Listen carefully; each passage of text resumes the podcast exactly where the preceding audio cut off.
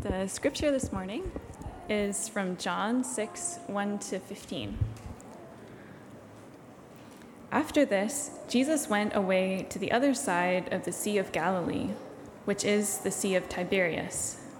And a large crowd was following him because they saw the signs he was doing on the sick. Jesus went up on the mountain, and there he sat down with his disciples. Now the Passover, the feast of the Jews, was at hand. Lifting up his eyes then, and seeing that a large crowd was coming towards him, Jesus said to Philip, "Where are we to buy bread so that these people may eat?" He said this to test him, for he knew what he would do. Philip answered him, 200 denarii worth of bread would not be enough for each of them to get a little." One of his disciples, Andrew, Simon Peter's brother, said to him, "There's a boy here who has 5 barley loaves and 2 fish, but what are they for so many?" Jesus said, "Have the people sit down." Now there was much grass in that place, so the men sat down, about 5,000 in number. Then Jesus took the loaves, and when he had given thanks, he distributed them to those who were seated.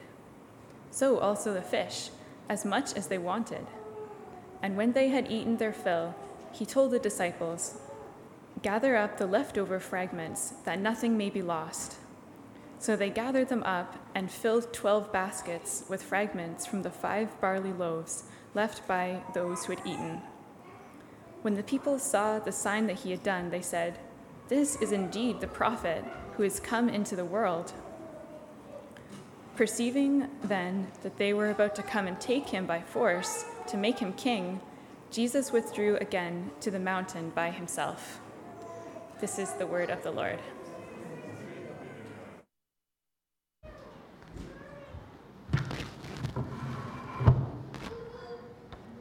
Good morning, church.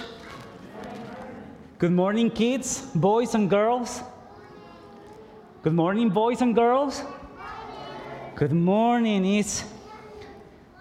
What a joy to be here together again. And I can say, even that I am not seeing your fully faces, I can see your eyes.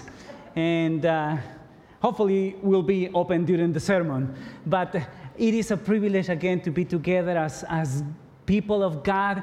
And I just remember the Lord brought to my heart Psalm 133, where it says that where the people of God are together, there God is sending eternal life. So for you to know this morning, in this right moment, the Lord is sending eternal life to you and to me. And how we respond that? The only response is worshiping. The only response is preparing our hearts and receiving what the Lord has in store for us this morning. Amen. So let's pray. Thank you, Jesus, for this opportunity we have to be together. Thank you for bringing us here to hear your words. Help us, Lord, to see the wonders of your word. And help us, Lord, to treasure your word as coming from yourself right now. Make us attentive, Lord. Make us, Lord, to be a good soil that will bring fruit for your glory and for your kingdom. In Jesus' name, we pray. Amen.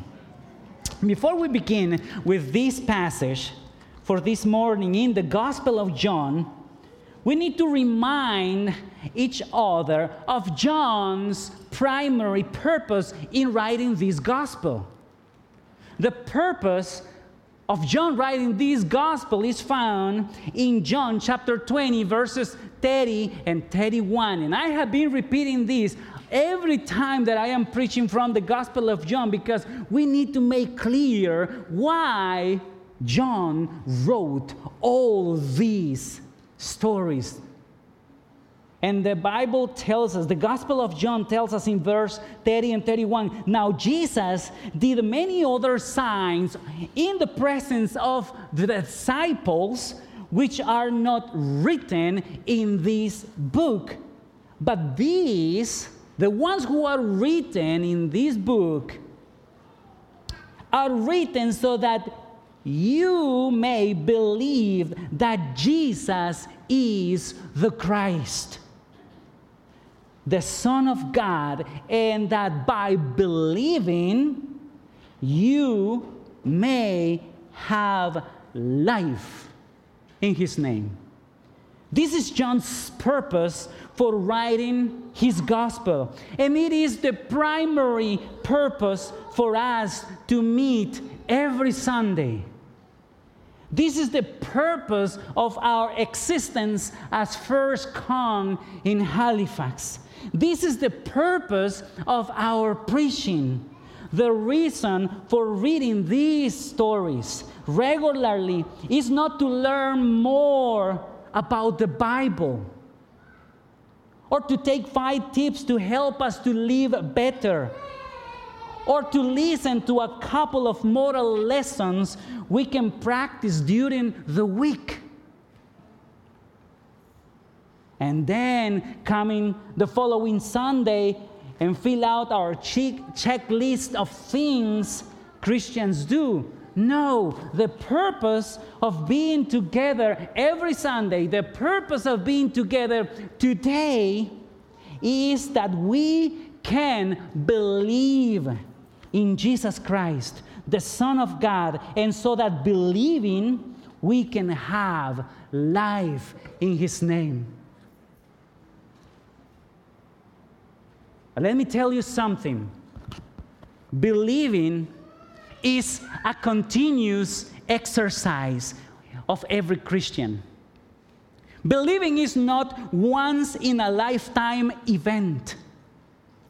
Yes, there is a moment when we believe for the first time, where the power of the Holy Spirit opened our eyes to believe who Jesus is. But that is only the beginning of our journey to eternal life. Believing must be practiced over and over again. Why, you may ask? Why we need to believe every day? Well, because humans tend to forget during difficult times or in the busyness of life who Jesus is, what He has done, what He does, and what He will do for us. And this lack of faith, this doubt has been one of the biggest problems of Christians of all time. Even the same disciples who walked with Jesus, who saw the miracles and signs of Jesus with their own eyes, they suffer from this same problem. But by identifying this problem in His disciples and understanding this problem in all of us, Jesus wants to use this Bible passage to reveal to us, as He did with His disciples, His true identity, and to reveal to us the path of faith to believe in Him continually. When we were in school taking chemistry class, we were allowed to do experiments in the lab. You remember being in chemistry class? Yep, okay. Everything was in a controlled environment. You remember? We were never allowed to be alone without a teacher or an assistant. Well, in my case, there was an assistant specially assigned to me because of a little bit of fire I almost cast in the first class. But that story for another time. So this is what is happening here in this passage. In the first four verses, we see the following. We see Jesus went away to the other side of the Sea of Galilee. And then he knew that the multitude was following him. And John explained why the multitude was following. Because they saw the signs and the signs he was doing on the sick. So Jesus, knowing that, he went up on the mountain. And there he sat down with his disciples, waiting for the multitude to come to him. Do you see right now what is happening in this passage? Jesus was leading his disciples and the crowd to the most isolated place possible, to the place where they couldn't find stores or towns to buy anything. He is waiting for the multitude to come to the top of a remote mountain to his own control environment. Jesus is waiting his disciples there as the teacher is waiting for their students to come to his lab. And there, Jesus had a lesson prepared for all of them. So, Jesus uses this occasion to give to the disciples what we can call a midterm. Do you have, before at school, midterms? Yeah. All of us, right? They had been with Jesus for 2 years and heard all his amazing teachings. They had seen the mighty power of God demonstrated through Jesus again and again. And they had themselves been sent out by Jesus to do the same miracles around Israel. So now Jesus decides to test their faith. It's a midterm. And according to this account, Jesus chose to start with Philip. And if you read with me in verses 5 and 7, says, lifting up his eyes then, and seeing that a large crowd was coming toward him, Jesus said to Philip, where are we to buy bread so that these people may eat? He said these to test him, for he himself knew what he would do. And Philip answered him, 200 denarii, let's say $200 worth of bread would not be enough for each of them to get a little. This question that Jesus asked Philip is a question that he could ask you or me today. Where are we going to find bread for these people? Jesus knew what to do, but he asked the question to expand the disciples' spiritual understanding of who he was, his power and his sufficiency. This understanding would help them see life circumstances through a different lens. And let me tell you something. In the disciples' response, we will see a little bit of ourselves. Don't you think? When Jesus asked Philip, where are we to buy bread so that these people may eat? Philip really did not answer the question, but reply with statistics. For those who love numbers, that was the response of Philip. 200 denarii would not be enough to feed the crowd. His answer revealed his real problem. And his problem was that he reduced everything to numbers and to money. Do you see a little bit of Philip now in yourself?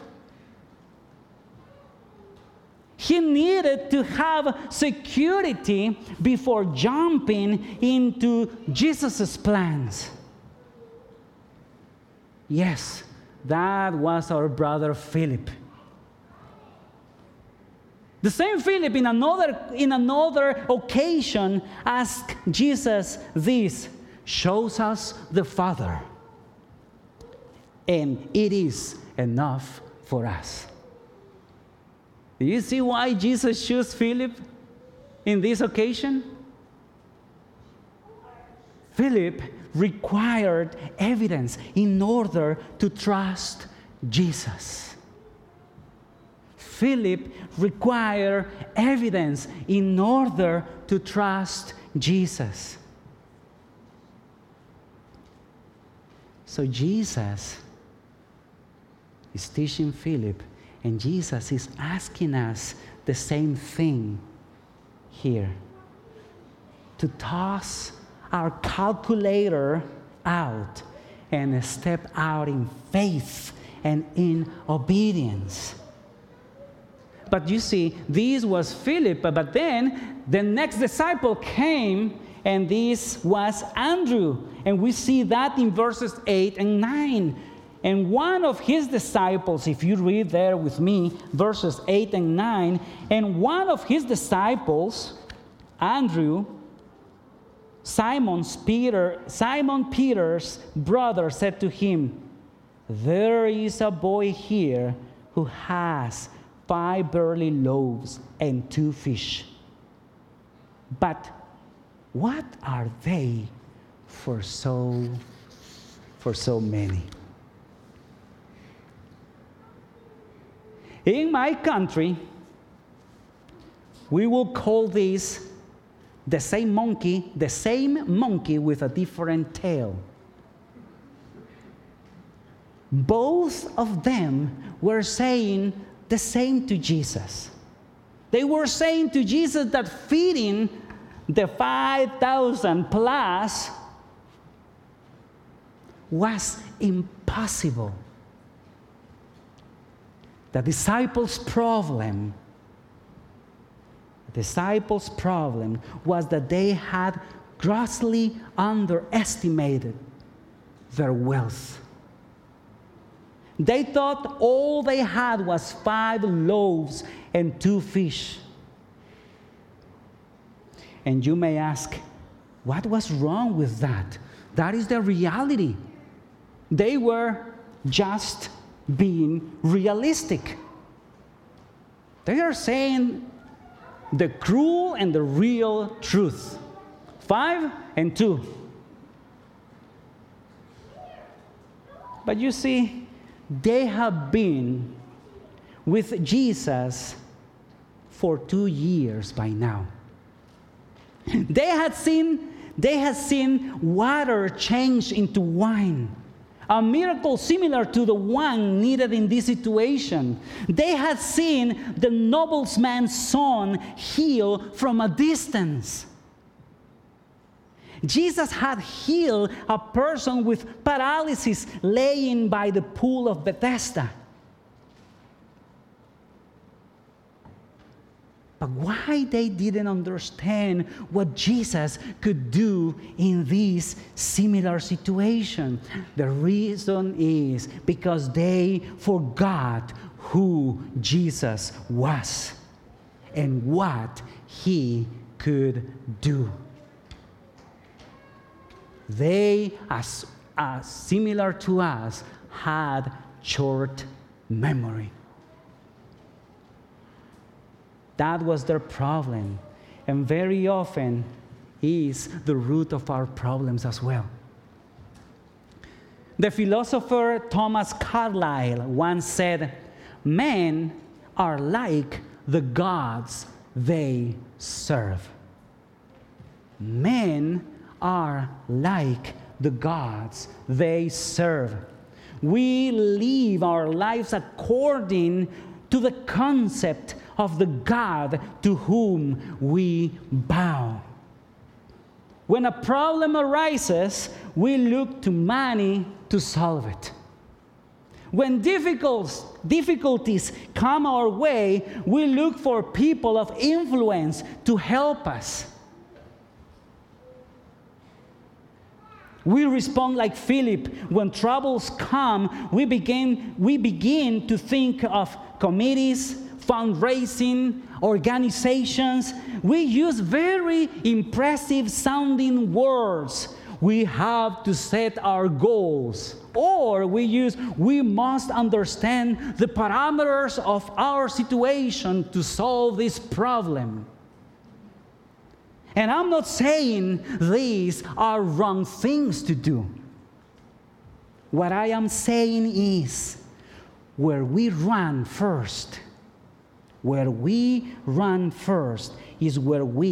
have our faith.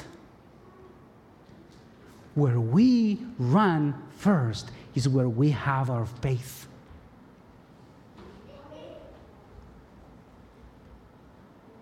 If our faith is not in Jesus and only in Him, He is not the God we serve, because all these good things that we can be doing are nothing compared to Jesus Christ, the Son of God, and His power. So the question remains, where are we going to find food for these people? And the answer is in the following verses. The answer is at the hands of Jesus. This is the lesson Jesus had prepared for his disciples at the top of the mountain. In verse 10 to 13, we read, Jesus said, "Have the people sit down." Now there was much grass in the place, so the men sat down, about 5,000 in number. And Jesus took the loaves, and when he had given thanks, he distributed them to those who were seated. So also the fish, as much as they wanted. And when they had eaten their fill, he told his disciples, "Gather up the leftover fragments, that nothing may be lost." So they gathered them up and filled 12 baskets with fragments from the 5 barley loaves left by those who had eaten. The solution for these problem came in a miraculous display of Jesus Christ's power. Let me tell you something. This miracle was the most public of all the miracles and is recorded in the 4 Gospels. The only event that is recorded in the other 4 Gospels is when Jesus died and his resurrection. But other event that is recorded in all the 4 Gospels is this event. This was a massive display of Jesus' power. Interestingly, barley bread was poor people bread. Barley bread, thank you, darling. Barley bread was poor people bread. Poor people bread. Poor, the cheapest of all breads. Why would Jesus use this food? He wanted his disciples to see that no matter what they had in their hands, even the tiniest or most insignificant thing, if they really gave it to him and believed in him, he could use it. And pay attention to this. Little is much when God is in it. Do you believe that? Little is much when God is in it.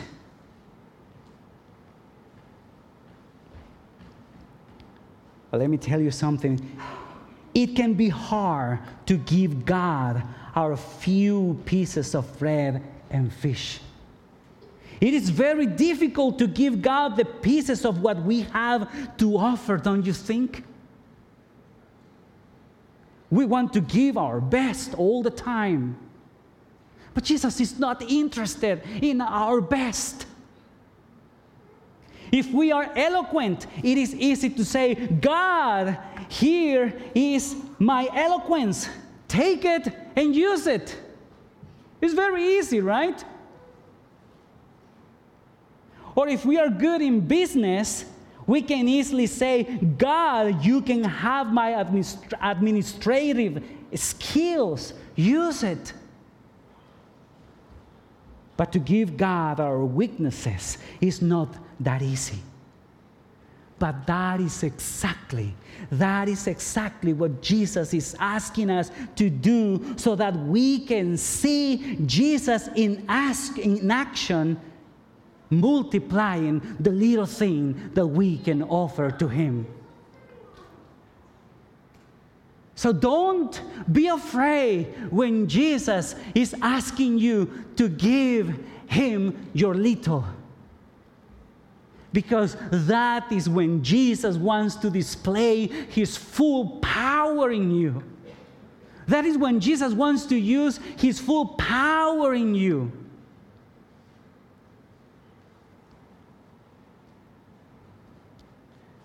The Christian life is incomplete and very secular if we do not believe Jesus continually.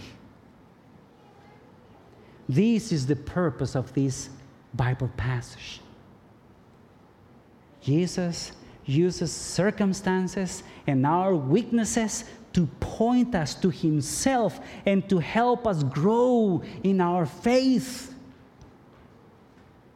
That is what is happening in this passage. The disciples saw the miracles of Jesus, and they rejoiced, seeing how from out of Jesus' hand they feed 5,000 people. Let me close with this. There is another group here that we need to talk a little bit.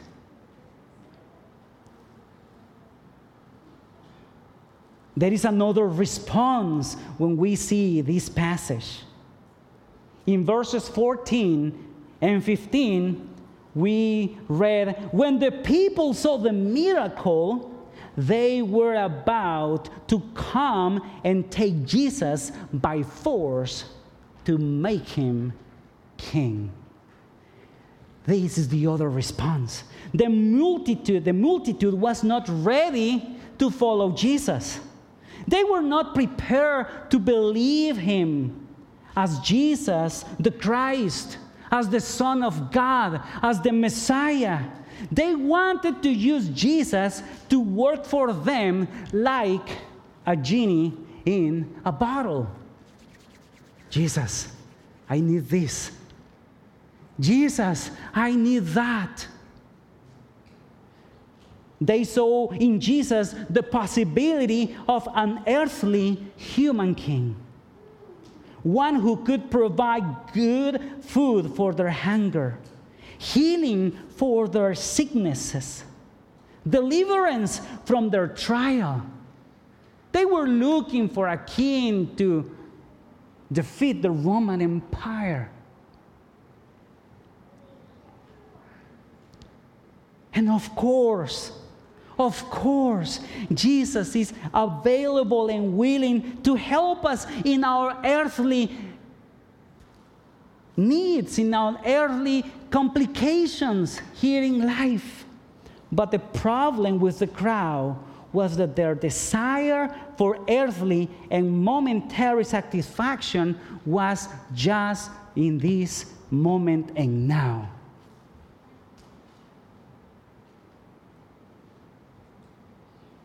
They thought about the physical, temporary needs, while Jesus' concern is primarily in our spiritual need. Later, in the same chapter, Jesus told the multitude in verses 26 and 27, "Truly, truly, I say to you, you are seeking me not because you saw signs, because the signs points to me and you are believing that I am the Son of God. No, you are coming to me because you ate your fill of the loaves." But Jesus told him, "Do not work for the food that perishes, but for the food that endures to eternal life, which," and this is the key of all this, "which the Son of Man will give to you." The only one who meets our deepest need is the Son of Man, Jesus Christ. The only one who meets the need of forgiveness is Jesus Christ. The only one who meets the need of a Savior is Jesus Christ. The only one who meets the need of a reconciliation with God the Father is Jesus Christ. Our biggest need is fulfilled by believing who Jesus is. Not just one time, but every day. Because every day we have the temptation to doubt him. Our biggest need is fulfilled by believing who Jesus is and turning away our eyes from temporary things and growing in our knowledge of him daily. That is why John wrote this story in his gospel. Let's pray. Thank you, Lord, for your word. Thank you for teaching us, Lord. You are, Lord, the only one who can meet our deepest need.